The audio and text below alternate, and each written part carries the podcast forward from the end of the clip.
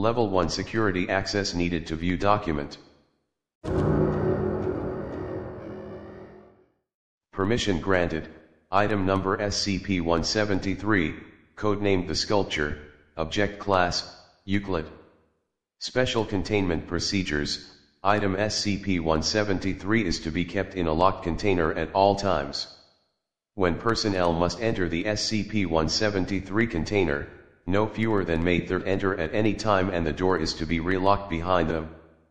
At all times, two persons must maintain direct eye contact with SCP-173 until all personnel have vacated and relocked the container. Description, moved to Site-19 in 1993. Origin is as of yet unknown.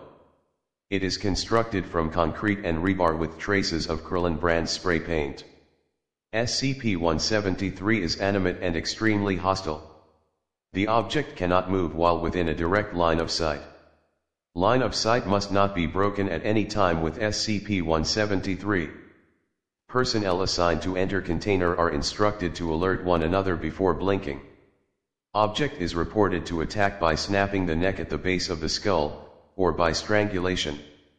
In the event of an attack, personnel are to observe Class 4 hazardous object containment procedures. Personnel report sounds of scraping stone originating from within the container when no one is present inside. This is considered normal, and any change in this behavior should be reported to the acting HMCL supervisor on duty. A reddish-brown substance will appear on the floor daily, samples have determined this to be a combination of feces and blood. Origin of these materials is unknown. The enclosure must be cleaned on a bi-weekly basis. Ending document, now.